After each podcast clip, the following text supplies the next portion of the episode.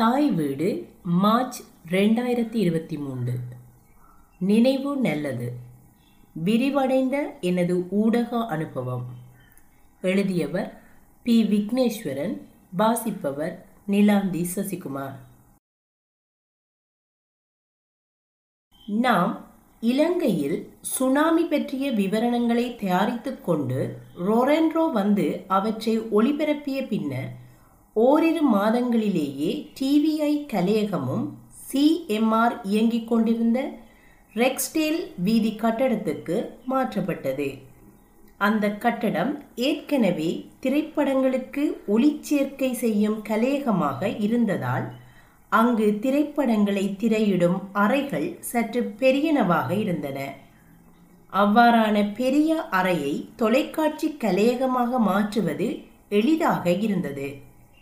கலையகத்தின் சுவர்கள் ஏற்கனவே ஒளித்தரிப்பு கட்டுப்பாடு செய்யப்பட்டவையாக இருந்ததால் எமது தேவைகளுக்கேற்ற வகையில் பொருத்தமான இடமாக அமைந்துவிட்டது. முதலில் அந்த கட்டடத்தின் ஒரு பகுதியை மட்டுமே வாடகைக்கு பெற்ற டிவிஐ சிஎம்ஆர் நிர்வாகம் இரண்டு ஒளிபரப்பு கலையகங்களையும் ஒரு தொலைக்காட்சி கலையகத்தையும் அமைத்தது. டிவிஐ சிஎம்ஆர் நிறுவனங்கள் இரண்டுமே போதிய இடவசதியை கொண்ட ஊடக நிறுவனங்களாக இயங்கத் தொடங்கின. சற்று வசதியான இடத்தில் டிவிஐ சிஎம்ஆர் நிறுவனங்கள் மிகச் சுறுசுறுப்பாக இயங்கத் தொடங்கியதும் அவற்றின் செயற்பாடுகளும் விரிவடைந்தன. தொலைக்காட்சியிலும் வானொலியிலும் பல்வேறு நிகழ்ச்சிகள் தயாரிக்கப்பட்டன. பலர் அறிவிப்பாளர்களாகவும் தயாரிப்பாளர்களாகவும் தொழில்நுட்ப உதவியாளர்களாகவும் அலுவலக பணியாளர்களாகவும் இணைந்து கொண்டார்கள். டிவிஐ சிஎம்ஆர் இரண்டு நிறுவனங்களிலும் கணிசமான தொகையில் முழுநேர பணியாளர்களும் அதே அளவு தொகையில் பகுதி நேர பணியாளர்களும் பணியாற்றினார்கள். என்னை பொறுத்தளவில் இலங்கைக்கு வெளியே தமிழர்களுக்கான பெரும் ஊடக நிறுவனங்களாக டிவிஐ சிஎம்ஆர் ஊடகங்கள் இயங்கின என்று கூறுவேன். இலங்கையில் முழு நேரமாக ஊடகப்பணி மட்டுமே செய்த எனக்கு இங்கு கிடைத்த பொறுப்புகளும் அனுபவங்களும் புதியனவாக இருந்தன. நான் எனது வாழ்க்கை தேவைகளை பூர்த்தி செய்வதற்கென ஒரு முழுநேர தொழிலை செய்து கொண்டு நான் நிரந்தரமாகவே ஈடுபட்டு பணியாற்ற வேண்டிய அளவுக்கு பொறுப்புகள் நிறைந்த ஊடகப் பணியையும் பகுதி நேரமாக செய்ய வேண்டியிருந்தது.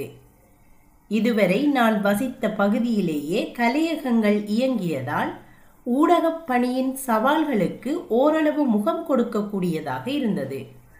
இப்போது கலையகங்கள் நான் வசிக்கும் வேலை பார்க்கும் இடங்களிலிருந்து சுமார் நாற்பத்தைந்து ஐம்பது கிலோமீட்டர் தொலைவில் அமைந்துவிட்டதால் மாலையில் எனது வேலை முடித்து கனடிய தெருக்களின் வாகன போக்குவரத்து நெரிசல்களில் சிக்கி கலையகத்துக்கு செல்வது சிரமமாக இருந்த போதிலும் சளைக்காது உற்சாகத்துடன் எனது ஊடகப் பணிகளை மேற்கொள்ள முடிந்தது. ஊடகங்களை பொறுத்தவரை எனது பணி நேரடியான நிர்வாகமாக இருக்கவில்லை. முழுக்க முழுக்க நிகழ்ச்சிகள், அவற்றை தயாரித்தல் போன்றவற்றில் எனது ஆலோசனைகளை வழங்குதல், புதியவர்களை தேர்ந்தெடுத்தல், பயிற்றுவித்தல் போன்றவையே எனது பணியாக இருந்தமையால் எனக்கு அப்பணிகளை செவ்வனே செய்ய முடிந்தது. நிறுவனங்களின் நிர்வாகத்தில் அவ்வப்போது பலர் ஈடுபட்டார்கள். தொலைக்காட்சியில் முதலில் எனக்கு அனுசரணையாக இருந்த தமிழ் பிரியன் பின்னர் சிஎம்ஆர் வானொலியின் நிகழ்ச்சி நிர்வாகப் பணிகளை கவனிக்கத் தொடங்கவே எஸ் பாலேந்திரன் சில காலம் தமிழ் பிரியன் செய்த பணிகளை தொலைக்காட்சியில் செய்தார். பின்னர் ராகவன் பரஞ்சோதி தயாரிப்பு மேலாளராக பணியாற்றினார். ராகவன் சிஎம்ஆர் வானொலி ஆரம்பித்ததும் அதில் ஆங்கில அறிவிப்பாளராக இணைந்து ஒரு நிகழ்ச்சியை வழங்கி கொண்டிருந்த போது டிவிஐ நிர்வாகம் அவரை டிவிஐயின் தயாரிப்பு மேலாளராக நியமித்தது. பின்னர் டிவிஐ சிஎம்ஆர் நிறுவனங்களின் பிரதம நிதி உத்தியோகத்தராக பணியாற்றிய வி ஜெயராமனுக்கு டிவிஐ நிகழ்ச்சிகளை நிர்வகிக்கும் பொறுப்பும் பிரபாகரன் பிரதம நிர்வாகியாக இருக்கும் போதே வழங்கப்பட்டது. இவ்வாறு பலர் அவ்வப்போது நிகழ்ச்சி நிர்வாகத்தில் ஈடுபட்ட போதும் நிகழ்ச்சிகளின் தரத்தை பேணும் எனது பொறுப்பு மாறவில்லை. சிஎம்ஆர் ஆரம்பித்ததும் எனது பொறுப்புகளுக்கான பதவி பெயர் இரண்டு நிறுவனங்களுக்குமான மூத்த நிறைவேற்று தயாரிப்பாளர் என்று மாற்றப்பட்டது. இரண்டு நிறுவனங்களுமே மிக உற்சாகமாக இயங்கின. இரண்டு நிறுவனங்களுக்குமான பிரதான வருமானம் விளம்பரங்கள் மூலமே பெரிதும் பெறப்பட்டது. டிவிஐ தொலைக்காட்சிக்கு சந்தாதாரர்கள் வழங்கும் பணமும் மாதந்தோறும் கிடைத்தது. முதலில் ரோஜஸ் நிறுவனத்தினூடாகவும் பின்னர் ரோஜஸ் பெல் என்ற இரண்டு பெரிய நிறுவனங்களுக்கூடாகவும் டிவிஐ ஒளிபரப்பப்பட்டது. அந்த நிறுவனங்களுக்கு மாத கட்டணம் செலுத்தி மக்கள் டிவிஐ நிகழ்ச்சிகளை பார்த்தார்கள். அப்படி மக்களிடம் பெறப்படும் பணத்தில் ஒரு குறிப்பிட்ட விகித தொகையை இரண்டு நிறுவனங்களும் டிவிஐக்கு மாதந்தோறும் வழங்கின. சந்தா பணத்தை விட விளம்பரங்கள் மூலம் அதிக வருமானம் டிவிஐ சிஎம்ஆர் ஊடகங்களுக்கு கிடைத்தது. அனுசரணை தரக்கூடியவர்களை அணுகி விளம்பரங்களை பெறுவதற்கென்று உத்தியோகத்தர்கள் நியமிக்கப்பட்டார்கள். அவ்வாறு இணைந்து கொண்ட கணேஷ், முருகேஷ், ஸ்ரீ சிவசுப்பிரமணியம், ராகுலன், சானா ஆகியோர் மிகச் சுறுசுறுப்பாக செயற்பட்டு விளம்பரதாரர்களை சேர்த்தார்கள். டிவிஐ சிஎம்ஆர் நிறுவனங்கள் அப்போது மக்களிடையே மிகுந்த வரவேற்பை பெறத் தொடங்கியிருந்ததால் விளம்பரங்களை பெறுவதில் அவ்வளவு சிரமம் இருக்கவில்லை. ரொரென்ரோவில் இயங்கும் பல தமிழ் வர்த்தக நிறுவனங்கள் மனமுவந்து தமது விளம்பரங்களை டிவிஐ சிஎம்ஆர் ஊடகங்களில் ஒளி ஒலிபரப்புவதற்காக தந்து தமது பேராதரவை வழங்கினார்கள். கொண்டாட்டம். வளர்ச்சி பாதையில் சென்று கொண்டிருந்த டிவிஐ சிஎம்ஆர் நிறுவனங்களின் அடுத்த மிகப்பெரியதும் முக்கியமானதுமான முயற்சியாக கொண்டாட்டம் நிகழ்ச்சி அமைந்தது. ரெண்டாயிரத்தி ஐந்தாம் ஆண்டு செப்டம்பர் மாத முதல் வாரத்தில் டிவிஐ சிஎம்ஆர் நடத்திய வெளிக்கள பொழுதுபோக்கு வர்த்தக நிகழ்ச்சியான கொண்டாட்டம் மக்களின் அமோக ஆதரவை பெற்ற மிக பிரமாண்டமான நிகழ்ச்சியாக அமைந்தது. ரெண்டாயிரத்தி ஐந்தாம் ஆண்டு செப்டம்பர் மாதம் நடைபெற்ற முதலாவது கொண்டாட்டம் ஒரு நாள் நிகழ்வாக திட்டமிடப்பட்டு மக்களுக்கு அறிவிக்கப்பட்டு நடைபெற்றது. நிகழ்ச்சி நடந்த அன்று கட்டுக்கடங்காத தொகையில் வந்த மக்கள் கூட்டத்தை பார்த்த டிவிஐ சிஎம்ஆர் நிர்வாகத்தினர் அன்றைய நிகழ்ச்சி நிறைவடைய முன்னரே அடுத்த நாளும் அதை தொடர்வது என்று தீர்மானித்து வேண்டிய நடவடிக்கைகளை மேற்கொண்டார்கள். உடனேயே டிவிஐ தொலைக்காட்சியிலும் சிஎம்ஆர் வானொலியிலும் அந்த செய்தி அறிவிக்கப்படவே அடுத்த நாளும் மிக அதிகமான பார்வையாளர்கள் வந்தார்கள். அதைத் தொடர்ந்து கொண்டாட்டம் டிவிஐ சிஎம்ஆரின் வருடாந்த வணிக விழாவாக மிக பிரமாண்டமாக கொண்டாடப்பட்டது. கொண்டாட்டம் அத்தகைய வெற்றியை பெற்றமைக்கு அந்த நிகழ்ச்சி தமிழ் மக்களின் அபிமானத்தை பெற்ற டிவிஐ சிஎம்ஆர் ஊடகங்களால் நடத்தப்பட்டமையும் அங்கு நடைபெற்ற நிகழ்ச்சிகள் அனைத்துமே மிக நேர்த்தியாக தொழில்முறை தரத்தில் தயாரித்து வழங்கப்பட்டமையுமே இரு பிரதான காரணங்கள் என்பது எனது கருத்து. பிரம்மாண்டமான வர்த்தக கண்காட்சிகள் இடம்பெறும் இடமாகிய ரொரென்ரோ சர்வதேச வர்த்தக மையத்தில் வருடந்தோறும் சிறப்பான ஏற்பாடுகளுடன் நடைபெற்ற கொண்டாட்ட நிகழ்வு தமிழ் மக்களுக்கு பெருமை சேர்க்கும் ஒரு நிகழ்வாக அமைந்தது. முதலாவது கொண்டாட்ட நிகழ்ச்சியில் இடம்பெறும் மேடை நிகழ்ச்சிகளின் தரத்தை கண்காணிப்பதும் மேடை நிகழ்ச்சிகள் தொழில்முறை தரத்தில் தொலைக்காட்சி நிகழ்ச்சியாக தயாரித்து வழங்கப்படுவதை உறுதி செய்வதும் எனக்கு தரப்பட்ட பொறுப்பாக இருந்தது. இது ஒரு பரந்தளவிலான பொறுப்பு. அதை செவ்வனே செய்வதற்கு பலர் அயராது உழைத்தார்கள். தமிழ் பிரியன், பாலேந்திரன் ஆகியோர் அங்கு வழங்கப்படும் நிகழ்ச்சிகளை ஒழுங்கு செய்தார்கள். தமிழ் பிரியன் நிகழ்ச்சிகளை உரிய முறையில் நிறைப்படுத்தி வழங்குதல். ரமேஷ் மற்றும் படப்பிடிப்பு கலைஞர்கள் அவற்றை படம் பிடித்து தொகுத்து வழங்குதல் போன்ற பணிகளை மிக உற்சாகமாக செய்தார்கள். நான் நிகழ்ச்சிகள் சம்பந்தப்பட்ட தயாரிப்பு பணிகளை மேற்பார்வை செய்ததோடு ஒளியமைப்பை நேரடியாக பொறுப்பேற்று மேடை ஒளியமைப்பை செய்த நிறுவனத்தைச் சேர்ந்தவர்களுடன் நானும் இணைந்து பணியாற்றி ஒவ்வொரு நிகழ்ச்சிகளுக்குமான ஒளியமைப்பை திட்டமிட்டு ஒளியமைப்புக்கான பிரதியை தயாரித்து கொண்டாட்டம் நடைபெற்ற இரண்டு நாட்கள் முழுவதுமே ஆரம்பத்திலிருந்து இறுதி வரை எனது ஒளியமைப்பு பிரதிக்கமைய ஒளியமைப்பு பணியை நிறைவேற்றினேன். அது நான் வெகு நாட்களாக செய்ய விரும்பிய ஒரு பணி. கொண்டாட்ட நிகழ்ச்சியில் எனது நெடுநாளிய விருப்பம் நிறைவேறியது. அடுத்த வருடம் இடம்பெற்ற கொண்டாட்டத்தின் போது அதே பணியை செய்தேன். பின்னர் வந்த கொண்டாட்டங்களில் நான் அதை தொடர்ந்து செய்யவில்லை. வருடம்தோறும் ஒரே நிறுவனத்தையே ஒளியமைப்புக்கு அமர்த்தியதால் அவர்கள் எமது ஒளியமைப்பு தேவைகளை புரிந்து கொண்டு தாமே ஒளியமைப்பை செய்யக்கூடியதாக இருந்தது. இந்த கொண்டாட்டம் நிகழ்ச்சி டிவிஐ சிஎம்ஆர் நிறுவனங்களில் பணியாற்றிய பலரின் திறமைகளை வெளிக்காட்டியது. கொண்டாட்டம் போன்ற பிரம்மாண்டமான வணிக கலை விழாவை வெற்றிகரமாக செய்து முடிப்பதற்கு திறமையும் கடின உழைப்பும் கொண்டும் தமிழ் பிரியனின் நிகழ்ச்சி ஒழுங்கமைப்பு கணேஷ், ஸ்ரீ, ராகுலன் ஆகியோர் மேற்கொண்ட உற்சாகமான விளம்பர சேகரிப்பு, வர்த்தகர்களுக்கான காட்சி சாலைகளை ஒழுங்கமைத்து அவர்களுக்கு வழங்குவதில் பாலேந்திரன், ஜெனி யோசப் ஆகியோர் மேற்கொண்ட அயராத உழைப்பு, தொழில்நுட்ப கலைஞர்களின் கடும் உழைப்பு, நிர்வாகத்தினரின் சிறந்த திட்டமிடலும் நடைமுறைப்படுத்தலும் போன்றவை சிறப்பாக அமைந்து கொண்டாட்டம் ரொரென்ரோவில் நடைபெறும் முக்கியமான நிகழ்ச்சிகளில் ஒன்று என்ற கணிப்பை மக்களிடம் பெற்றது. இப்படி டிவிஐ சிஎம்ஆர் இரண்டும் இணைந்து மேற்கொண்ட செயற்பாடுகள் மக்களின் ஆதரவை பெறவே டிவிஐயிலும் பல நிகழ்ச்சிகளை தயாரிக்கக்கூடிய நிலை ஏற்பட்டது. தொழில்முறை தொலைக்காட்சி நிகழ்ச்சிகளை தயாரிப்பதற்கு பெரிய கலையகம் தேவைப்பட்டது. கொண்டாட்டத்துக்கான ஆயத்தங்கள் மேற்கொள்ளப்படும் போதே டிவிஐ கட்டடத்தின் மறுபகுதியும் வாடகைக்கு பெறப்பட்டு அப்பகுதியில் கொண்டாட்டத்துக்கான பணிகள் இடம்பெற்றன. பின்னர் அப்பகுதியில் இருந்த பெரிய கூடம் ஒன்று கலையகமாக மாற்றப்பட்டது. அக்கலையகம் முன்னர் இருந்ததை விட பெரியது. அதனால் விசாலமான அரங்க அமைப்புகளுடன் பல கலைஞர்கள் பங்கு பெற்றும் நிகழ்ச்சிகளையும் பார்வையாளர்கள் கலந்து கொள்ளக்கூடிய நிகழ்ச்சிகளையும் தயாரிக்கும் நிலை ஏற்பட்டது.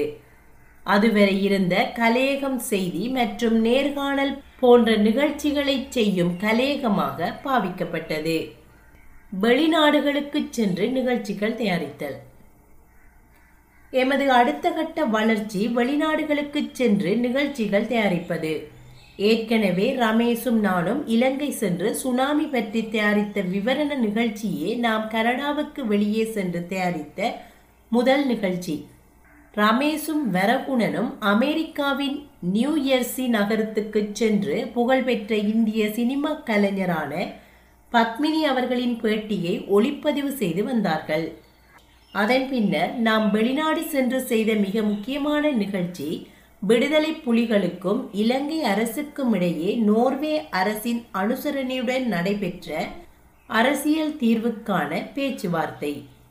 பேச்சுவார்த்தை ஜெனீவாவில் இடம்பெற்றது. இந்த பேச்சுவார்த்தை நிகழ்வுகளை ஒளிபரப்புவதற்காக டிவிஐ சிஎம்ஆர் ஊடகங்களின் பிரதம நிறைவேற்று உத்தியோகஸ்தராக அப்போது பணியாற்றிய எஸ் பிரபாகரனும் நானும் ஜெனீவா சென்றோம். படப்பிடிப்பாளர்களையும் மற்றும் தொழில்நுட்ப உதவிகளையும் ஜெனீவாவிலேயே பெறக்கூடிய ஏற்பாடுகளை டிவிஐ சிஎம்ஆர் தொழில்நுட்ப பிரிவுக்கு பொறுப்பான ராஜன் செய்திருந்தார். இரண்டாயிரத்தி ஆறாம் ஆண்டு அக்டோபர் மாதம் இருபத்தி எட்டாம் இருபத்தி ஒன்பதாம் திகதிகளில் ஜெனீவாவில் இடம்பெற்ற இந்த பேச்சுவார்த்தைகளில் கலந்து கொள்ளும் விடுதலை புலிகளின் தரப்புக்கு விடுதலை புலிகளின் அரசியல் துறை பொறுப்பாளர் எஸ் பி தமிழ்ச்செல்வன் அவர்கள் தலைமை தாங்கினார்.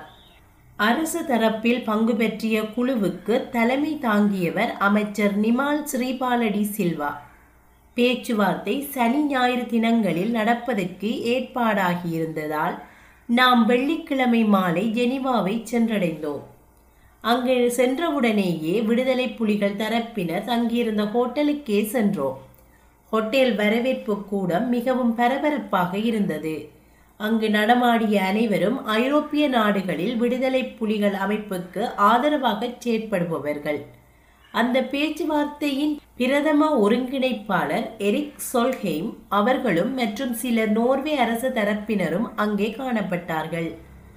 நான் அவ்விடத்திற்கு சென்றவுடனேயே ராஜனின் ஏற்பாட்டின்படி எமக்கென தயாராகவிருந்த தொழில்நுட்ப குழுவினரின் உதவியுடன் அடுத்த நாள் நடைபெறவிருக்கும் பேச்சுவார்த்தை பற்றிய முன்னுரை ஒன்றை அந்த ஹோட்டல் வாசலிலேயே கேமராவில் தோன்றி பதிவு செய்ய அந்த ஒளிப்பதிவு உடனேயே ரொரென்ட்ரோவுக்கு அனுப்பப்பட்டது. அந்த செய்தி அன்று மாலை ஒளிபரப்பான டிவிஐ செய்தி அறிக்கையில் சேர்த்து கொள்ளப்பட்டது. எனக்கு இந்த பேச்சுவார்த்தை பற்றி நினைக்கும் போதெல்லாம் விடுதலை புலிகள் அமைப்பில் முக்கிய பொறுப்பில் இருந்தவர்களான இளந்திரையன், புலித்தேவன் ஆகியோரும் நினைவுக்கு வருவார்கள்.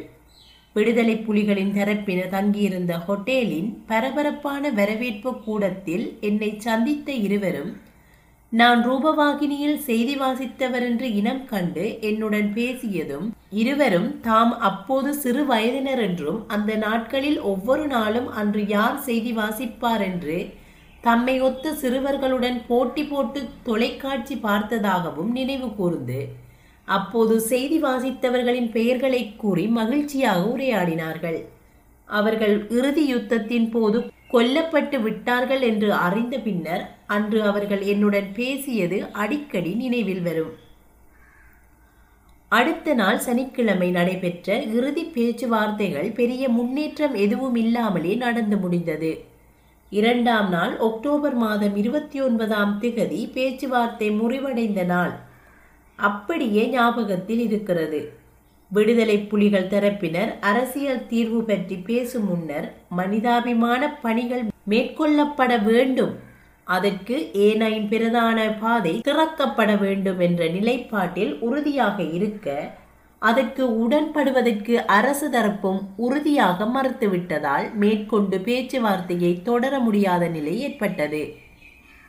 அங்கு நடப்பவற்றை டிவி ஐக்கென ஏற்பாடு செய்யப்பட்டிருந்த தொழில்நுட்ப குழுவினர் படம் பிடித்து கொண்டிருந்த போது நான் தொலைபேசி வாயிலாக அங்கு நடப்பவற்றை சிஎம்ஆரில் நேரடியாக ரொரென்ட்ரோ தமிழ் மக்களுக்கு தெரிவித்து கொண்டிருந்தேன்.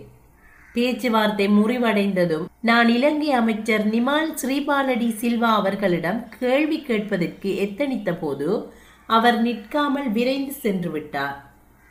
இரண்டாயிரத்தி இரண்டாம் ஆண்டு விடுதலை புலிகளும் இலங்கை அரசும் செய்து கொண்ட போர் நிறுத்த உடன்படிக்கை அமுலில் இருந்த போதே இந்த பேச்சுவார்த்தை இடம்பெற்றது. நோர்வேயின் ஏற்பாட்டில் செய்து கொள்ளப்பட்ட இந்த ஒப்பந்தம் ஒரு கண்காணிப்பு குழுவினால் அவதானிக்கப்பட்டு கொண்டிருக்கும் போதே ஆங்காங்கே போர் நிறுத்த மீறல்கள் நடைபெற்றாலும் அந்த போர் நிறுத்த உடன்படிக்கை உத்தியோகபூர்வமாக நடைமுறையில் இருந்தது. ஒக்டோபர் இருபத்தி ஒன்பதாம் திகதி ஜெனீவாவில் முறிவடைந்த பேச்சுவார்த்தையே விடுதலை புலிகளுக்கும் இலங்கை அரசுக்கும் இடையே நடைபெற்ற பேச்சுவார்த்தையாகும். அதன் பின்னர் இலங்கையில் விடுதலை புலிகளுக்கும் அரச படைகளுக்கும் இடையே இடம்பெற்ற யுத்தம் இரண்டாயிரத்தி ஒன்பதாம் ஆண்டு மே மாதம் முடிவுக்கு வந்தது. இந்த பேச்சுவார்த்தையில் நான் ஊடகவியலாளராக நேரடியாக கலந்து கொண்டமை எனது ஊடக பயணத்தில் ஒரு முக்கிய நிகழ்வாகும். எஸ் பிரபாகரன் பதவி விலகினார். பிரபாகரனும் நானும் ஜெனீவா சென்று விட்டு ஒக்டோபர் மாதம் முப்பதாம் திகதி ரொரென்ட்ரோ திரும்பினோம். நவம்பர் மாதம் பன்னிரெண்டாம் திகதி பிரபாகரன் டிவிஐ சிஎம்ஆர் நிறுவனங்களின் பிரதான நிறைவேற்று உத்தியோகஸ்தர் பதவியிலிருந்து விலகினார். அவர் ஏன் விலகினார் அல்லது விலக்கப்பட்டார் என்பதற்கான சரியான காரணம் எனக்கு தெரியவில்லை. நான் ஏற்கனவே கூறியது போல டிவிஐ சிஎம்ஆர் ஊடகங்களில் நிகழ்ச்சிகளின் தரத்தை பேணுவதும் செய்திகளுக்கு பொறுப்பாக இருப்பதும் மட்டுமே எனது பணியாக இருந்தது. எனது தொடர்புகள் அனைத்தும் நிகழ்ச்சி தயாரிப்போடு நேரடியாக சம்பந்தப்பட்டவர்களுடன் மாத்திரமே இருந்தது. எனக்கு மேலே உள்ள நிர்வாக விடயங்களில் நான் அக்கறை காட்டுவதில்லை. முக்கியமாக நிர்வாக மேல்மட்டத்தில் ஏற்படும் பிரச்சினைகள் பற்றி எனக்கு தெரியாது. ஆனால் பிரபாகரன் அந்த ஊடக நிறுவனங்களை மேலும் வெற்றிகரமாக நடத்தி செல்வதற்கான பல திட்டங்களை வைத்திருந்தார் என்று எனக்கு தெரியும். அவை பற்றி என்னிடம் விளக்கமாக பேசியதோடு அல்லாமல் அந்த நிறுவனங்களில் பணிபுரிந்த அனைவரையுமே ஒரு கூட்டத்திற்கு அழைத்து தனது திட்டங்களை விரிவாக விளக்கியிருந்தார். அந்த ஊடக நிறுவனங்கள் மிக பெரியளவில் வளர்ச்சியுற்று இலங்கை, இந்தியாவுக்கு வெளியே இயங்கும் பெரிய தமிழ் ஊடகங்கள் என்ற நிலையை அடைய வேண்டும். அப்படி வளர்ந்தால் நாம் எமது கலைகளினதும் கலைஞர்களினதும் வளர்ச்சிக்கு சிறந்த பங்களிப்பை வழங்க முடியும். டிவிஐ, சிஎம்ஆர் ஊடகங்கள் மிக பெரும் ஊடகங்களாக வளரும் என்ற எண்ணத்தில் இருந்த எனக்கு பிரபாகரனின் திட்டங்கள் உற்சாகமளிப்பனவாக இருந்தன. நான் பிரபாகரனை டிவிஐ ரெண்டாயிரத்தி ஓராம் ஆண்டு ஆரம்பிக்கப்படுவதற்கு முன்னர் அறிந்திருக்கவில்லை. அதன் பின்னர் அவரது நடவடிக்கைகளை காய்தல் உவத்தலின்றி நடுநிலை கண்ணோட்டத்தோடு அவதானித்ததில் எடுத்த காரியத்தை திறம்பட செய்து முடிப்பதற்கு மிக தீவிரமாக உழைக்கக்கூடியவர், புத்தி சாதுரியம் மிக்க மிக திறமைசாலி என்ற எண்ணமே அவர் பற்றி எனக்கு இருந்தது. அப்படியான ஒருவர் திடீரென டிவிஐ, சிஎம்ஆர் ஊடகங்களின் நிர்வாகத்தை விட்டு நீங்கியது எனக்கு பெரும் ஏமாற்றத்தை தந்தது. புதிய பிரதம நிறைவேற்று உத்தியோகஸ்தர் எஸ் பிரபாகரன் விலகிச் சென்றதும் அவரது பொறுப்புகளை ஸ்டான் ஆண்டனி ஏற்றுக்கொண்டார். சிஎம்ஆர் நிறுவனத்தின் பெரும்பாலான பங்குகளை கொண்டிருக்கும் பங்குதாரர் என்று அவரை நான் அறிந்திருந்தேன். சிஎம்ஆர் உரிமத்தை பெறுவதற்கான நேர்முக அமர்வுக்கு சென்ற குழுவில் அவருடன் நானும் அங்கத்தவராக இருந்த நேரத்திலும் அவர் அவ்வப்போது டிவிஐ, சிஎம்ஆர் நிறுவனங்களின் விசேட நிகழ்வுகளில் கலந்து கொள்ள வந்த வேளைகளிலும் அவருடன் பேசியிருக்கிறேன். அவர் சகலருக்கும் கௌரவம் அளித்து பழகக்கூடியவர் என்பதை தவிர அவரை பற்றி எனக்கு மேலதிகமாக எதுவும் அதுவரை தெரியாது. டிவிஐ, சிஎம்ஆர் நிறுவனங்களின் பிரதம நிறைவேற்று உத்தியோகஸ்தராக பொறுப்பேற்றுக் கொண்ட ஸ்டான் ஆண்டனி நிறுவனங்களின் நிர்வாகத்தில் பாரிய மாற்றங்கள் எவற்றையும் மேற்கொள்ளாமல் அதுவரை பொறுப்பில் இருந்தவர்கள் அவரவர் பொறுப்புகளை தொடர்ந்து செய்யும் வகையில் நிறுவனங்களை நடத்தி சென்றார். அங்கு பணியாற்றி கொண்டிருந்த அனைவருமே தமக்கான பணிகளை செய்வதில் நான்கைந்து வருட கால அனுபவத்தை கொண்டிருந்ததால் டிவிஐ, சிஎம்ஆர் நிறுவனங்களின் இயக்கம் சுமூகமாக தொடர்ந்தது. ஆண்டன் பாலசிங்கம் அவர்கள் ஸ்டான் ஆண்டனி டிவிஐ, சிஎம்ஆர் நிறுவனங்களை நடத்தும் பொறுப்பை ஏற்ற பின்னர் ஈழத்தமிழ் சமூகத்தினரிடையே நிகழ்ந்த முக்கிய சம்பவம் விடுதலை புலிகள் அமைப்பின் அரசியல் ஆலோசகர் ஆண்டன் பாலசிங்கம் அவர்களின் மறைவு. சிறிது காலம் நோய்வாய்ப்பட்டிருந்த ஆண்டன் பாலசிங்கம் அவர்கள் இரண்டாயிரத்தி ஆறாம் ஆண்டு டிசம்பர் மாதம் பதினான்காம் திகதி லண்டனில் காலமானார். அவரது இறுதி நிகழ்வுகள் டிசம்பர் இருபதாம் திகதி நடைபெறும் என்று அறிவிக்கப்பட்டது. ஸ்டான் ஆண்டனியின் தலைமையில் டிவிஐ, சிஎம்ஆர் ஊடகங்களை நிர்வகித்தவர்கள் ஆண்டன் பாலசிங்கம் அவர்களின் இறுதி நிகழ்வுகளை நேரடியாக ஒளி ஒலிபரப்புவதற்கு முடிவெடுத்து லண்டனுக்கு சென்று அங்கிருந்து நிகழ்ச்சிகளை தொகுத்து அனுப்பும் பொறுப்பை என்னிடம் தந்தார்கள். நான் லண்டனுக்கு சென்றபோது டிவிஐ நிறுவனத்தின் தயாரிப்பாளர்களில் ஒருவரும் படப்பிடிப்பாளருமான செல்வன் தொலைக்காட்சி நிகழ்ச்சிகளை படம் பிடிக்கும் கருவிகளோடு என்னுடன் வந்தார். அப்போது இரண்டு ஊடக நிறுவனங்களுக்குமான பிரதம செயற்பாட்டு உத்தியோகஸ்தராக பணியாற்றி கொண்டிருந்த குமரன் என்று அழைக்கப்படும் சிவக்குமரன் எமது பயணத்துக்கான ஏற்பாடுகளை செய்ததோடு தாம் லண்டனில் தங்கியிருப்பதற்கு அவரது தாய் மாமனாரான சண்முகநாதன் அவர்களது வீட்டை ஒழுங்கு செய்திருந்தார். நாம் லண்டனில் தங்கியிருந்து பணியாற்றிய மூன்று நான்கு நாட்களும் சண்முகநாதன் அவர்களே சகல இடங்களுக்கும் எம்மை அழைத்து சென்று மிகவும் உதவியாக இருந்தார். ஆண்டன் பாலசிங்கம் அவர்களது இறுதி நிகழ்வுகள் இங்கிலாந்தின் சரித்திர பிரசித்தி பெற்ற அலெக்சாண்ட்ரா மாளிகையின் பிரம்மாண்டமான மண்டபங்களில் ஒன்றிலேயே நடைபெற்றது. மார்கழி குளிர் கடுமையாக இருந்த போதிலும் செல்வனும் நானும் ஆண்டன் பாலசிங்கம் அவர்களுக்கு இறுதி மரியாதை செலுத்த பெருமளவில் திரண்டு வந்து வரிசையில் காத்து நின்றவர்களை நேர்கண்டு ஒளிப்பதிவு செய்தோம். ஒளிப்பதிவு செய்தவற்றை செல்வன் அன்றிரவே தொகுத்து ரொரென்ரோவின் டிவிஐ நிறுவனத்திற்கு அனுப்பி கொண்டிருந்தார். நான் அவ்வப்போது தொலைபேசியில், சிஎம்ஆர் வானொலியில் அங்கு நடப்பவற்றை நேரடியாக அறிவித்துக் கொண்டிருந்தேன். இருபதாம் திகதி இறுதி நிகழ்ச்சிகள் நேரடியாக அஞ்சல் செய்யப்பட்டன. எமக்கான தொழில்நுட்ப உதவிகள் கிடைப்பதற்கு டிவிஐ சிஎம்ஆரின் தொழில்நுட்ப பிரிவுக்கு பொறுப்பாக இருந்த ராஜன் சகல ஏற்பாடுகளையும் செய்திருந்தார். பிரான்சில் இயங்கிக் கொண்டிருந்த டிடிஎன் ஒளிபரப்பு சேவை மற்றும் லண்டனில் இயங்கிக் கொண்டிருந்த விடுதலை புலிகளின் ஊடகப் பிரிவினர் சகல நிகழ்ச்சிகளையும் ஒளி ஒளிபரப்பினார்கள். நான் தொலைக்காட்சி ஒளிபரப்பில் நேரடியாக தோன்றி வர்ணனை செய்தேன். அதன் ஒளிப்பதிவு கனடாவில் டிவிஐ நிறுவனத்தில் புறப்பட்டு சில நிமிடங்கள் தாமதமாக ஒளிபரப்பப்பட்டது. இந்த நிகழ்ச்சி டிவிஐ சிஎம்ஆர் ஊடகங்கள் பற்றிய நல்ல அபிப்பிராயத்தை பெரும்பாலான கனடா வாழ் தமிழர்களின் மனதில் ஏற்படுத்தியது. பொங்கு தமிழ். வெளிநாடு சென்று கனடா வாழ் தமிழ் மக்களுக்கு நேரடியாக வழங்கிய மற்றொரு நிகழ்ச்சி இரண்டாயிரத்தி ஏழாம் ஆண்டு ஜெனீவாவில் நடைபெற்ற பொங்கு தமிழ். இது நடைபெற்ற மாதம், திகதி முதலியவற்றை சரியாக இப்போது என்னால் சொல்ல முடியாவிட்டாலும் அது நடந்தது ரெண்டாயிரத்தி ஏழாம் ஆண்டு ஜூலை மாதம் என்று நினைக்கிறேன். இந்த நிகழ்வை ஐரோப்பாவில் வாழும் ஈழத்தமிழ் மக்கள் ஏற்பாடு செய்திருந்தார்கள். ஈழத்தில் தயாரிக்கப்பட்ட குத்துவிளக்கு திரைப்படத்தில் ஜெயகாந்தன் என்ற பெயரில் கதாநாயகனாக நடித்த நண்பர் நமசிவாயம் கணபதி பிள்ளையும் அந்த நிகழ்வில் அமைப்பாளர்களில் ஒருவராக இருந்தார். அந்த நிகழ்வை டிவிஐயில் நேரடியாக ஒளிபரப்புவதென்று ஸ்டான் ஆண்டனி எடுத்த முடிவுக்கமைய டிவிஐ சிஎம்ஆர் நிறுவனங்களின் தொழில்நுட்ப பிரிவுக்கு பொறுப்பாக இருந்த ராஜன் நேரடி ஒளிபரப்புக்கான அனைத்து தொழில்நுட்ப ஏற்பாடுகளையும் ரொரென்ரோவில் இருந்தவாறே மேற்கொண்டார். டிவிஐ சிஎம்ஆர் நிறுவனங்களில் ராஜன் தலைமையில் இயங்கிய தொழில்நுட்ப பிரிவில் யோகி, கஜன் என்ற இரண்டு தொழில்நுட்பவியலாளர்கள் பணியாற்றினார்கள். டிவிஐயின் விசேட வெளிக்கல நிகழ்ச்சிகளின் போது பிரதீபன் தொழில்நுட்ப உதவிகளை வழங்குவார்.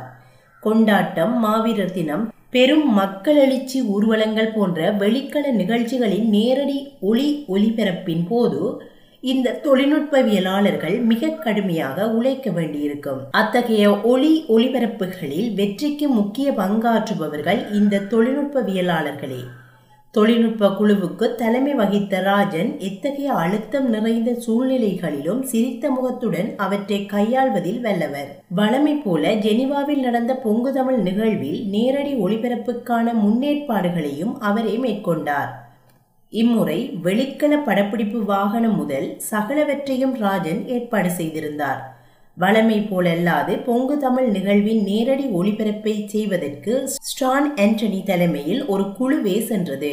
அதில் படப்பிடிப்பாளர்கள் வரன், செல்வன் மற்றும் ராகவன் பரஞ்சோதியும் நானும் இடம்பெற்றிருந்தோம். வளமை போல் நானே வெளிக்கல படப்பிடிப்பு வாகனத்திலிருந்து ஒளிபரப்பை நெறிப்படுத்தி இருக்க வேண்டும். வெளிக்கல படப்பிடிப்பு வாகனத்தை வைத்து நிகழ்ச்சிகள் தயாரிப்பது பற்றி ஏற்கனவே நான் மிக விரிவாக விவரித்திருக்கின்றேன்.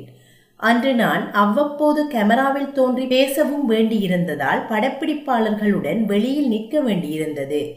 ராகவனும் நேர்முக வர்ணனை செய்ய வேண்டியிருந்ததால் அப்போது ஒளி ஒலிபரப்பு துறைகளுக்கு புதியவரான ஸ்டான் ஆண்டனியை வெளிக்கல படப்பிடிப்பு வாகனத்தினுள்ளே ஐரோப்பிய தொழில்நுட்பவியலாளர்களுடன் இருந்து நிகழ்ச்சியை நெறிப்படுத்துமாறு கேட்டுக்கொண்டேன்.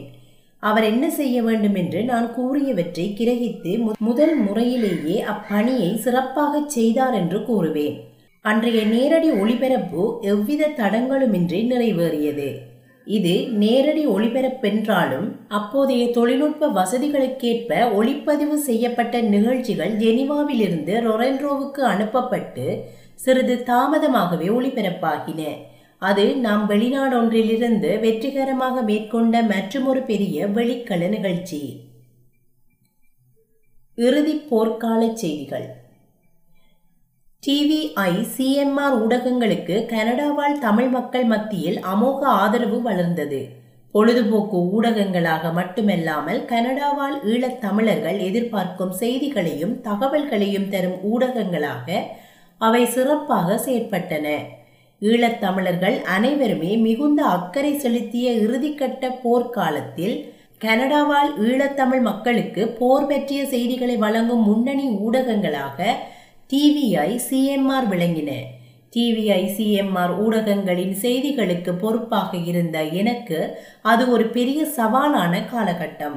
செய்தி பிரிவில் பணியாற்றிய ஒலிபரப்பு அனுபவமிக்க பி என் மதியழகன் புதியவர்கள் என்றாலும் செய்தி ஆசிரியர்களின் கடமையை நன்கு உணர்ந்தவர்களாகவும் தொழில்முறை ஒழுக்கத்தை பின்பற்றுபவர்களாகவும் பணிபுரிந்த பஹிரதன், முருகேசு, பிரசாந்தன் மற்றும் தயாரிப்பாளர்கள், அறிவிப்பாளர்கள், நிர்வாகிகளின் ஒத்துழைப்போடு எனது பணியை உரிய முறையில் செய்யக்கூடியதாக இருந்தது. டிவிஐ, சிஎம்ஆர் நிறுவனங்களை ஆரம்பிப்பதற்கு திட்டமிட்டு என்னை அணுகிய நாட்களில் இருந்தே அதன் பிரதானிகளாக பணியாற்றிய மோகன் நடராஜா, எஸ் பிரபாகரன் ஆகியோர் செய்திகளை தொழில்முறை நேர்த்தியுடன் வழங்குவதற்கு உதவுமாறு என்னிடம் மிகவும் வலியுறுத்தி கேட்டுக்கொண்டார்கள். பிரபாகரன் இது பற்றி அடிக்கடி மிகவும் வலியுறுத்துவார். எனது தொழில் அனுபவத்திலும் வல்லமையிலும் அவருக்கு மிகுந்த நம்பிக்கை இருந்தது. எனது பணிகளில் எவ்வித குறுக்கீடுகளையும் செய்வதில்லை. பின்னர் பிரதானியாக பொறுப்பேற்ற ஸ்டான் ஆண்டனியும் அந்த நிலைப்பாட்டையே கொண்டிருந்தார். எனவே என்னால் தொழில்முறையில் இயங்கக்கூடியதாக இருந்தது. நோர்வேயின் முன்னெடுப்பில் இரண்டாயிரத்தி இரண்டாம் ஆண்டு பிப்ரவரி மாதம் இருபத்தி இரண்டாம் திகதி நிரந்தர சமாதானத்துக்கான புரிந்துணர்வு ஒப்பந்தம் விடுதலை புலிகளாலும் இலங்கை அரசாலும் ஏற்றுக்கொள்ளப்பட்டு சர்வதேச நிபுணர் குழுவின் கண்காணிப்பில் நடைமுறையில் இருந்த சமாதான காலத்திலேயே ஆங்காங்கே யுத்த மீறல்களும் தாக்குதல்களும் அத்தோடு பேச்சுவார்த்தைகளும் நடந்து கொண்டிருந்தன. அவற்றை நாம் சரியானபடி மக்களுக்கு வழங்கி கொண்டிருந்தோம். இரண்டாயிரத்தி ஆறாம் ஆண்டு ஜூலை மாதம் மாவிலாறு அணையிலிருந்து நீரை திறந்து விடுவது சம்பந்தமான பிரச்சினையில் அரச படைகளுக்கும் விடுதலை புலிகளுக்கும் இடையே ஏற்பட்ட மோதல்கள் சம்பூர், மூதூர் என்று தொடர்ந்தது. அதே நேரம் இரண்டாயிரத்தி ஆறாம் ஆண்டு ஒக்டோபரில் இரு தரப்பினர்களுக்கும் இடையேயான பேச்சுவார்த்தை ஜெனிவாவில் இடம்பெற்றது. அது முறிவடைந்ததும் இரண்டாயிரத்தி ஆறு டிசம்பரில் இலங்கை அரசாங்கம் உத்தியோகபூர்வமாக அறிவித்து விடுதலை புலிகளுடனான போரை கிழக்கு மாகாணத்தில் ஆரம்பித்தது. அந்த போரை இலங்கை அரசு இரண்டாயிரத்தி ஏழாம் ஆண்டு ஜூலை மாதத்தில் வெற்றிகரமாக முடித்தது. அதே ஆண்டு செப்டம்பரில் வடபகுதியில் அரச படைகள் தாக்குதல்கள் ஆரம்பித்தன. உயிலங்குளம், பரப்பாங்கண்டல், தம்பனை ஆகிய பகுதிகளில் ஆரம்பிக்கப்பட்ட போர் நடவடிக்கைகள் தொடர்ந்து நடைபெற்று கொண்டிருக்கும் வேளையில் இரண்டாயிரத்தி ஏழு நவம்பர் இரண்டாம் திகதி விடுதலை புலிகளின் அரசியல் துறை பொறுப்பாளர் எஸ் பி தமிழ்ச்செல்வன் அவர்கள் பங்கர் தாக்குதலில் கொல்லப்பட்ட சம்பவம் ஈழத்தமிழ் மக்களுக்கு ஓர் அதிர்ச்சி செய்தியாக வந்தடைந்தது. நான் இரண்டாயிரத்தி ஆறாம் ஆண்டு ஒக்டோபர் மாதம் தமிழ்ச்செல்வன் அவர்களை ஜெனிவாவில் நேரில் பார்த்திருக்கிறேன். அதற்கு முன்னர் இரண்டாயிரத்தி ஐந்தாம் ஆண்டு பிப்ரவரியில் நானும் டிவிஐ தயாரிப்பாளர் ரமேஷும் சுனாமி பற்றிய நிகழ்ச்சி தயாரிப்பதற்காக இலங்கை சென்றபோது தமிழ்ச்செல்வன் அவர்களை மிக அருகில் பார்த்திருக்கிறேன். ஆனால் ஒருபோதும் அவருடன் நேரடியாக பேசியதில்லை. இயல்பாக முகத்தில் தோன்றும் புன்னகையோடு பேசும் அவரை விடுதலை புலிகளின் அரசியல் பேச்சுவார்த்தைகளுக்கு ஏற்ற ஒருவராக நான் கருதினேன். அவர் இறந்த செய்தி இலங்கை அரச படைகள் இராணுவ தாக்குதல்களை ஆரம்பித்து முன்னேறி வரும் அக்காலகட்டத்தில் ஈழ மக்களுக்கு பெரும் அதிர்ச்சியையும் கவலையையும் பதற்றத்தையும் ஏற்படுத்தியது. இரண்டாயிரத்தி ஏழாம் ஆண்டு நவம்பர் மாதம் இரண்டாம் தேதி ஒரு வெள்ளிக்கிழமை காலை எனது அலுவலகம் செல்ல ஆயத்தமாகி கொண்டிருந்த எனக்கு டிவிஐ கலையகத்திலிருந்து ரமேஷ் அழைத்து அந்த செய்தியை சொன்னதுமே நான் எனது அலுவலகத்திற்கு அறிவித்துவிட்டு டிவிஐ கலையகத்திற்கு சென்று உடனேயே தமிழ்ச்செல்வன் பற்றிய நிகழ்ச்சிகளை தயாரித்து ஒளிபரப்ப தொடங்கினோம். சிஎம்ஆர் ஒரு பல் கலாச்சார வானொலி. அதன் ஒலிபரப்பில் பகல் வேளையில் பிற மொழிகளில் ஒலிபரப்புகள் இடம்பெறுவதால் டிவிஐயே பகல் நேரத்தில் தமிழ் மக்களுக்கு செய்தி வழங்கக்கூடிய ஊடகமாக விளங்கியது. ஒரு சில நாட்களில் தமிழ்ச்செல்வன் அவர்களுக்கு பொதுமக்கள் அஞ்சலி செலுத்தும் நிகழ்ச்சி ஒன்று ரொரென்ரோ மார்க்கம் திடலில் ஒழுங்கு செய்யப்பட்டது. நவம்பர் மாத குளிரில் மழையும் பெய்து கொண்டிருந்த அந்த நாளில் பெரும் திரளான மக்கள் கூடி அஞ்சலி செலுத்தினார்கள். அந்த நிகழ்வை டிவிஐ முழுமையாக நேரலையில் ஒளிபரப்பியது. இரண்டாயிரத்தி ஏழாம் ஆண்டு செப்டம்பர் மாதம் வடபகுதியில் ஆரம்பித்த போர் சற்று மெதுவாக நடைபெற்று இரண்டாயிரத்தி எட்டாம் ஆண்டு நவம்பரில் அரச படைகள் மாங்குளத்தை அடையவே கனடாவால் ஈழத்தமிழ் மக்கள் பதற்றமடைய தொடங்கினார்கள். ரொறன்ரோவால் தமிழர்கள் இலங்கையில் யுத்த நிறுத்தத்தை கோரியும் போரினால் பாதிக்கப்பட்ட மக்களுக்கான மனிதாபிமான உதவிகளை வலியுறுத்தியும் ஊர்வலங்களும் பொதுக்கூட்டங்களும் நடத்த தொடங்கினார்கள். அவை தொடர்ந்து நடைபெற்றன. அந்நிகழ்ச்சிகள் அனைத்தும் டிவிஐயில் உடனுக்குடன் ஒளிபரப்பப்பட்டது. இரண்டாயிரத்தி ஒன்பதாம் ஆண்டு ஜனவரி மாதம் முதலாம் திகதி அரச படை பரந்தனை கைப்பற்றியது. கனடா தமிழர்களின் போராட்டமும் ரொறன்ரோ, ஒட்டாவா நகரங்களில் வலுவடைய தொடங்கின. ஏறத்தாழ அனைத்து ஈழத் தமிழர்களுமே கவலை மிக்கவர்களாக இந்த போராட்டங்களில் கலந்து கொண்டார்கள். ரொறன்ரோவில் மையப்பகுதி போராடும் தமிழ் மக்களால் நிரம்பி வழிந்தது. அரச படைகள் கிளிநொச்சிக்குள் புக முடியாதென்று திடமாக நம்பியிருந்த தமிழ் மக்களுக்கு கிளிநொச்சி இரண்டாயிரத்தி ஒன்பதாம் ஆண்டு ஜனவரி இரண்டாம் திகதி அரச படைகள் வசமானதும் பதற்றமும் கவலையும் அதிகரித்தது. இலங்கை விடயத்தில் கனடிய அரசு தலையிட்டு அமைதியை கொண்டுவர வேண்டும் என்ற கோரிக்கையுடன் மக்கள் மேலும் தீவிரமாக ரொறன்ரோ வீதிகளில் இறங்கி போராடினார்கள். அரச படைகள் பல பக்கங்களாலும் சூழ்ந்து விடுதலை புலிகளின் கட்டுப்பாட்டில் இருந்த பிரதேசங்களை கைப்பற்றி கொண்டே வர ஈழத் தமிழர்கள் உலகம் முழுவதுமே ஒன்று சேர்ந்துதான் விடுதலை புலிகளுக்கு எதிராக அந்த போரை நடத்துகிறதென்று உணர்ந்து மிகவும் ஆவேசம் கொண்டார்கள். உலக நாடுகள் அனைத்துமே தம்மை கைவிட்டன என்ற விரக்தி மனப்பான்மையில் தமது வீதி போராட்டங்களை மேலும் வலுப்படுத்தினார்கள். ரொறன்ரோவில் வாழும் தமிழ் மக்களில் பெரும்பாலானோர் கலந்து கொண்ட இந்த கோரிக்கை போராட்டங்களின் உச்சகட்டமாக இரண்டாயிரத்தி ஒன்பதாம் ஆண்டு மே மாதம் பதினோராம் திகதி ரொறன்ரோ நகரின் பிரதான பெருந்தெருக்களில் ஒன்றான கார்டினர் கடுகதி வீதியில் ஏறி தமிழ் மக்கள் போராடிய சம்பவம் நடந்தது. கனடா முதல் முதலாக அப்படி ஒரு மக்கள் போராட்டத்தை கண்டது. இத்தகைய போராட்டங்களால் தமது அன்றாட வாழ்க்கை பாதிக்கப்படுவதாக பல கனடியர்கள் அதிருப்தி அடைந்தாலும் அநேகமான கனேடிய மக்கள் இலங்கை நிலை பற்றி அறிந்தவர்களாக போராடிய மக்களின் உணர்வுகளை புரிந்து கொண்டார்கள். டிவிஐ, சிஎம்ஆர் ஊடகங்கள் ரொறன்ரோவில் நடைபெறும் இலங்கை போர் குறித்த ஆர்ப்பாட்டங்களை தமிழ் மக்களுக்கு தெரியப்படுத்தி கொண்டே இருந்தன. குறிப்பாக டிவிஐ ஊடகத்தின் அன்றாட ஒளிபரப்புகளில் வளமையான நிகழ்ச்சிகள் ரத்து செய்யப்பட்டு இந்த போராட்டங்கள் பற்றிய செய்திகளே காட்சிகளாக ஒளிபரப்பப்பட்டு கொண்டிருந்தன. தமிழ் மக்கள் மிக கவலை கொண்டவர்களாக டிவிஐ தொலைக்காட்சியை பார்த்த வண்ணம் இருந்தார்கள். டிவிஐ படப்பிடிப்பாளர்கள் தொடர்ந்து போராட்ட நிகழ்வுகளை படம் பிடித்து கொண்டு வந்தார்கள். ரொறன்ரோ வீதிகளில் அலையென திரண்டு வரும் தமிழ் மக்கள் ஊர்வலத்தின் பிரமாண்டத்தை படம் பிடித்து காட்டுவதற்கு மேலே பறந்து படம் பிடிக்கும் கேமராக்கள் பரவலாக பாவனைக்கு வராத காலம் அது. எனவே டிவிஐ உலங்கு வானூர்தி ஒன்றை வாடகைக்கு அமர்த்தி அதில் டிவிஐ படப்பிடிப்பாளர் செல்வனும் டிவிஐ சிஎம்ஆர் அறிவிப்பாளர் பி எஸ் சுதாகரனும் ரொறன்ரோவுக்கு மேலாக பறந்து ஊர்வல காட்சிகளை படமாக்கி கொண்டு வர அவற்றை ஒளிபரப்பினோம். இவ்வாறு டிவிஐ, சிஎம்ஆர் ஊடகங்கள் மக்களின் ஊடகங்களாக செயற்பட்டு இலங்கை போர் சம்பந்தமாகவும் ரொறன்ரோவில் தமிழ் மக்கள் மேற்கொள்ளும் வீதி போராட்டங்கள் பற்றியும் செய்திகளை வழங்க வழங்க அவற்றை பார்த்த தமிழ் மக்கள் உணர்ச்சி மேலிட்டவர்களாக திரண்டு சென்று அந்த போராட்டங்களில் கலந்து கொண்டார்கள். நானும் டிவிஐ, சிஎம்ஆரின் செய்தி பிரிவினைச் சேர்ந்த அனைவரும் இலங்கை போர் பற்றி சர்வதேச செய்தி சேவைகள் தரும் செய்திகளையும் இலங்கை ஊடகங்கள் தரும் செய்திகளையும் மிக கூர்ந்து கவனித்தோம். நான் தொழில் செய்யும் இடத்தில் எனது கம்ப்யூட்டரில் இந்த செய்திகளை எப்போதும் ஓடிக்கொண்டிருக்கும். ரொறன்ரோவில் இயங்கும் விடுதலை புலிகளுக்கு ஆதரவான அமைப்பினரின் உதவியுடன் விடுதலை புலிகள் தரப்பிலிருந்தும் போர் பற்றிய செய்திகளை எம்மால் பெறக்கூடியதாக இருந்ததால் அனைத்து தரப்பு செய்திகளையும் சீர்தூக்கி பார்த்து சரியான செய்திகளை தமிழ் மக்களுக்கு வழங்கக்கூடியதாக இருந்தது.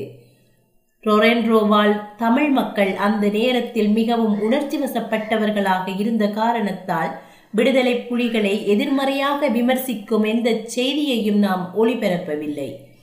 உலகச் செய்திகள், இலங்கை அரசு செய்திகள், புலிகள் தரப்பு செய்திகளை ஆராய்ந்து போரின் முன்னேற்றம் அல்லது பின்னடைவு பற்றிய செய்திகளையே தொகுத்து வழங்கினோம். விடுதலை புலிகளை விமர்சிக்கும் செய்திகள் அல்லது குற்றம் சுமத்தும் செய்திகள் இலங்கை இராணுவ தரப்பிலிருந்து மட்டுமே கிடைத்ததால் அவற்றை நம்பகமான செய்திகளாக எம்மால் கருத முடியவில்லை.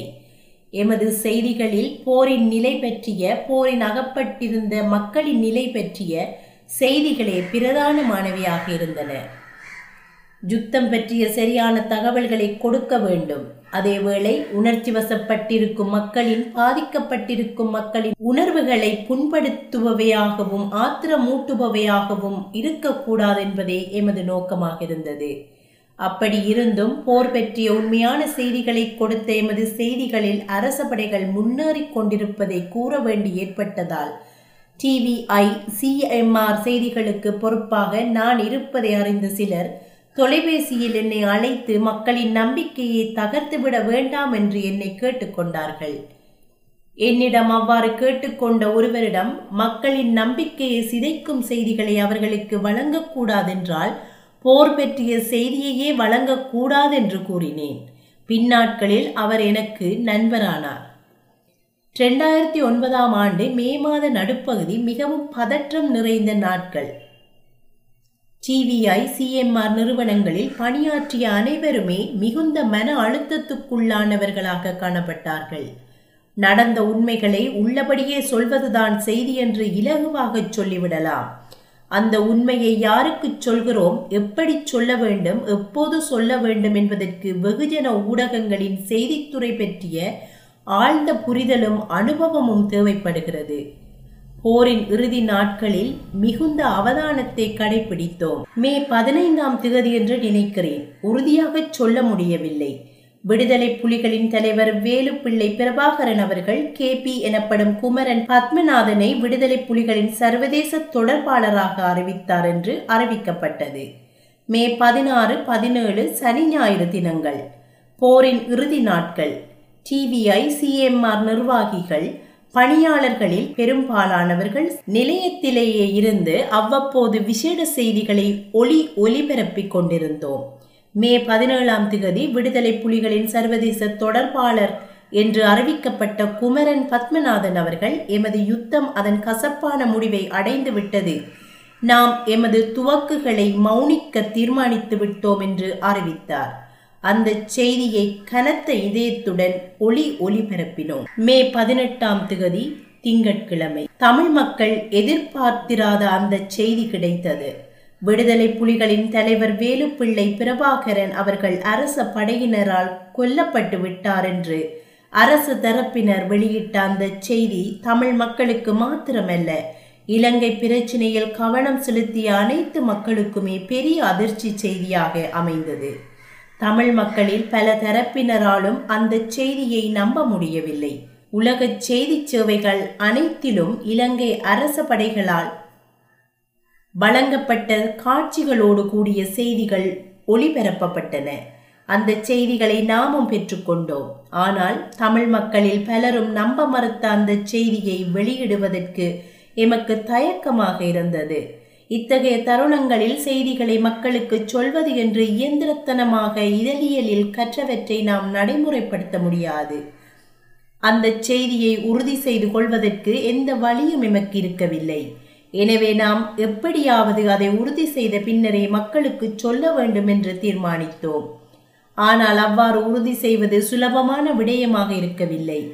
அதே நேரம் அந்த செய்தி பற்றி எதுவுமே பேசாமல் இருப்பதும் தமிழர்களின் பிரதான செய்தி ஊடகங்களான டிவிஐ சிஎம்ஆர் ஊடகங்களுக்கு தர்ம சங்கடமான நிலையாக இருந்தது. என்னை தெரிந்தவர்கள் என்னிடம் நேரடியாக கேட்டு தொடங்கிவிட்டார்கள். டிவிஐ சிஎம்ஆர் நிர்வாகிகளும் செய்தி பிரிவு சார்ந்த அனைவரும் இது பற்றி கலந்து பேசினோம். நாட்கள் சென்று கொண்டே இருந்தன. அந்த செய்தியை சரியானபடி உறுதி செய்யும் வழி எதுவும் இருக்கவில்லை. இறுதியில் டிவிஐ நிர்வாகம் பலத்த கலந்தாலோசனைகள் விவாதங்களின் பின்னர் பிரபாகரன் அவர்கள் கொல்லப்பட்ட செய்தியை மக்களுக்கு சொல்வதென்று முடிவெடுத்தது. முடிவெடுத்தபடி விடுதலை புலிகளின் தலைவர் வே ந பிரபாகரன் அவர்கள் இறந்துவிட்டதாக இரண்டாயிரத்தி ஒன்பதாம் ஆண்டு மே மாதம் இருபத்தி நான்காம் திகதி ஓர் அறிவிப்பாக டிவிஐயிலும் சிஎம்ஆரிலும் வெளியிடப்பட்டது. அந்த அறிவிப்பு ராகவன் பரஞ்சோதியின் குரலில் ஒளி ஒலிப்பதிவுகள் செய்யப்பட்டது. நாம் தொழில்முறையில் செய்தியாளர்களாக அந்த செய்தியை ஒளிபரப்பினாலும் தமிழர்களாக எமது உணர்வுகள் கனத்திருந்தன. அந்த செய்தி டிவிஐயில் ஒளிபரப்பப்பட்ட போது டிவிஐ நிலையத்தில் பெரிய தொலைக்காட்சி பொருத்தப்பட்ட வரவேற்பு கூடம் இருந்த பக்கத்திலிருந்து ஒரு பெண் குமரி பலத்து சத்தமாக அழுவது கேட்டது. ஓடிச்சென்று பார்த்தபோது நிலையத்தில் பணிபுரிந்த ஒரு பெண் ஊழியர் அந்த செய்தியை தாங்க முடியாமல் உடைந்து அழுது கொண்டிருந்தார். அனைவரது கண்களும் நிறைந்தன. உலகெங்கும் வாழும் தமிழ் மக்களின் மனோநிலையை அது பிரதிபலித்தது. அந்த அறிவித்தல் அன்று சில தடவைகள் டிவிஐயிலும் சிஎம்ஆரிலும் ஒளி ஒலிபரப்பப்பட்டன. அதை பார்த்த அல்லது கேட்ட உணர்ச்சி வசப்பட்ட மக்கள் கூட்டம் ஒன்று அன்று மாலை டிவிஐ நிலையத்திற்கு வந்து அந்த செய்தியை மேற்கொண்டு ஒளி ஒலிபரப்ப வேண்டாம் என்று கேட்டுக்கொண்டதற்கிணங்க நாம் அதை நிறுத்திவிட்டோம். வேயண்ணா பிரபாகரன் அவர்கள் உயிருடன் இருக்கிறாரா இல்லையா என்று அன்று ஆரம்பித்த சர்ச்சை நான் இந்த கட்டுரையை எழுதி கொண்டிருக்கும் ரெண்டாயிரத்தி மூன்றாம் ஆண்டு பிப்ரவரி மாதம் பதினைந்தாம் திகதி வரை தொடர்கிறது. ஏறக்குறைய பதினான்கு ஆண்டுகளாக தொடரும் இந்த சர்ச்சை எப்போது ஓய்வுக்கு வரும் என்று இப்போது சொல்ல முடியாதிருக்கிறது. இலங்கையில் நான் ஆயிரத்தி தொள்ளாயிரத்தி எழுபத்தி ஆறாம் ஆண்டிலிருந்து வானொலியிலும் பின்னர் தொலைக்காட்சியிலும் செய்தி வாசித்திருந்தாலும் எமக்கு வழங்கப்பட்ட பயிற்சிகளின் போதும் தொலைக்காட்சியில் பணியாற்றிய போது கலந்து கொண்ட செய்தி பற்றிய பயிற்சி பட்டறைகள் மற்றும் கலந்துரையாடல்களின் போதும் வெகுஜன ஊடகங்களின் செய்தித்துறை பற்றி பலவற்றை கற்றிருந்தாலும் செய்தி வாசிப்பதை தவிர செய்திகள் பற்றிய முடிவுகளை மேற்கொள்ளுகின்ற செய்தி ஆசிரியர் நிலையில் நான் பணியாற்றியதில்லை. அங்கு ஒளி ஒலி ஊடகங்களில் எனது பணியும் அனுபவமும் பெரும்பாலும் கலைத்துறை சார்ந்ததாகவே இருந்தது. ஆனால் டிவிஐ சிஎம்ஆர் ஊடகங்களின் செய்தி பிரிவுக்கு நேரடி பொறுப்பு வகித்த பதினைந்து வருடங்களில் மிக விரிவாகவே செய்தித்துறை அனுபவத்தை பெற்றேன். இலங்கை தமிழர்களின் மிக முக்கியமான காலகட்டத்தில் அவர்களுக்கான ஊடகங்களில் செய்தி பற்றிய முடிவுகளை எடுக்கக்கூடிய பொறுப்பை ஏற்று அனுபவத்தை பெற்றமை எனது ஊடக பயணத்தில் மிக முக்கியமான நினைவு. நன்றி.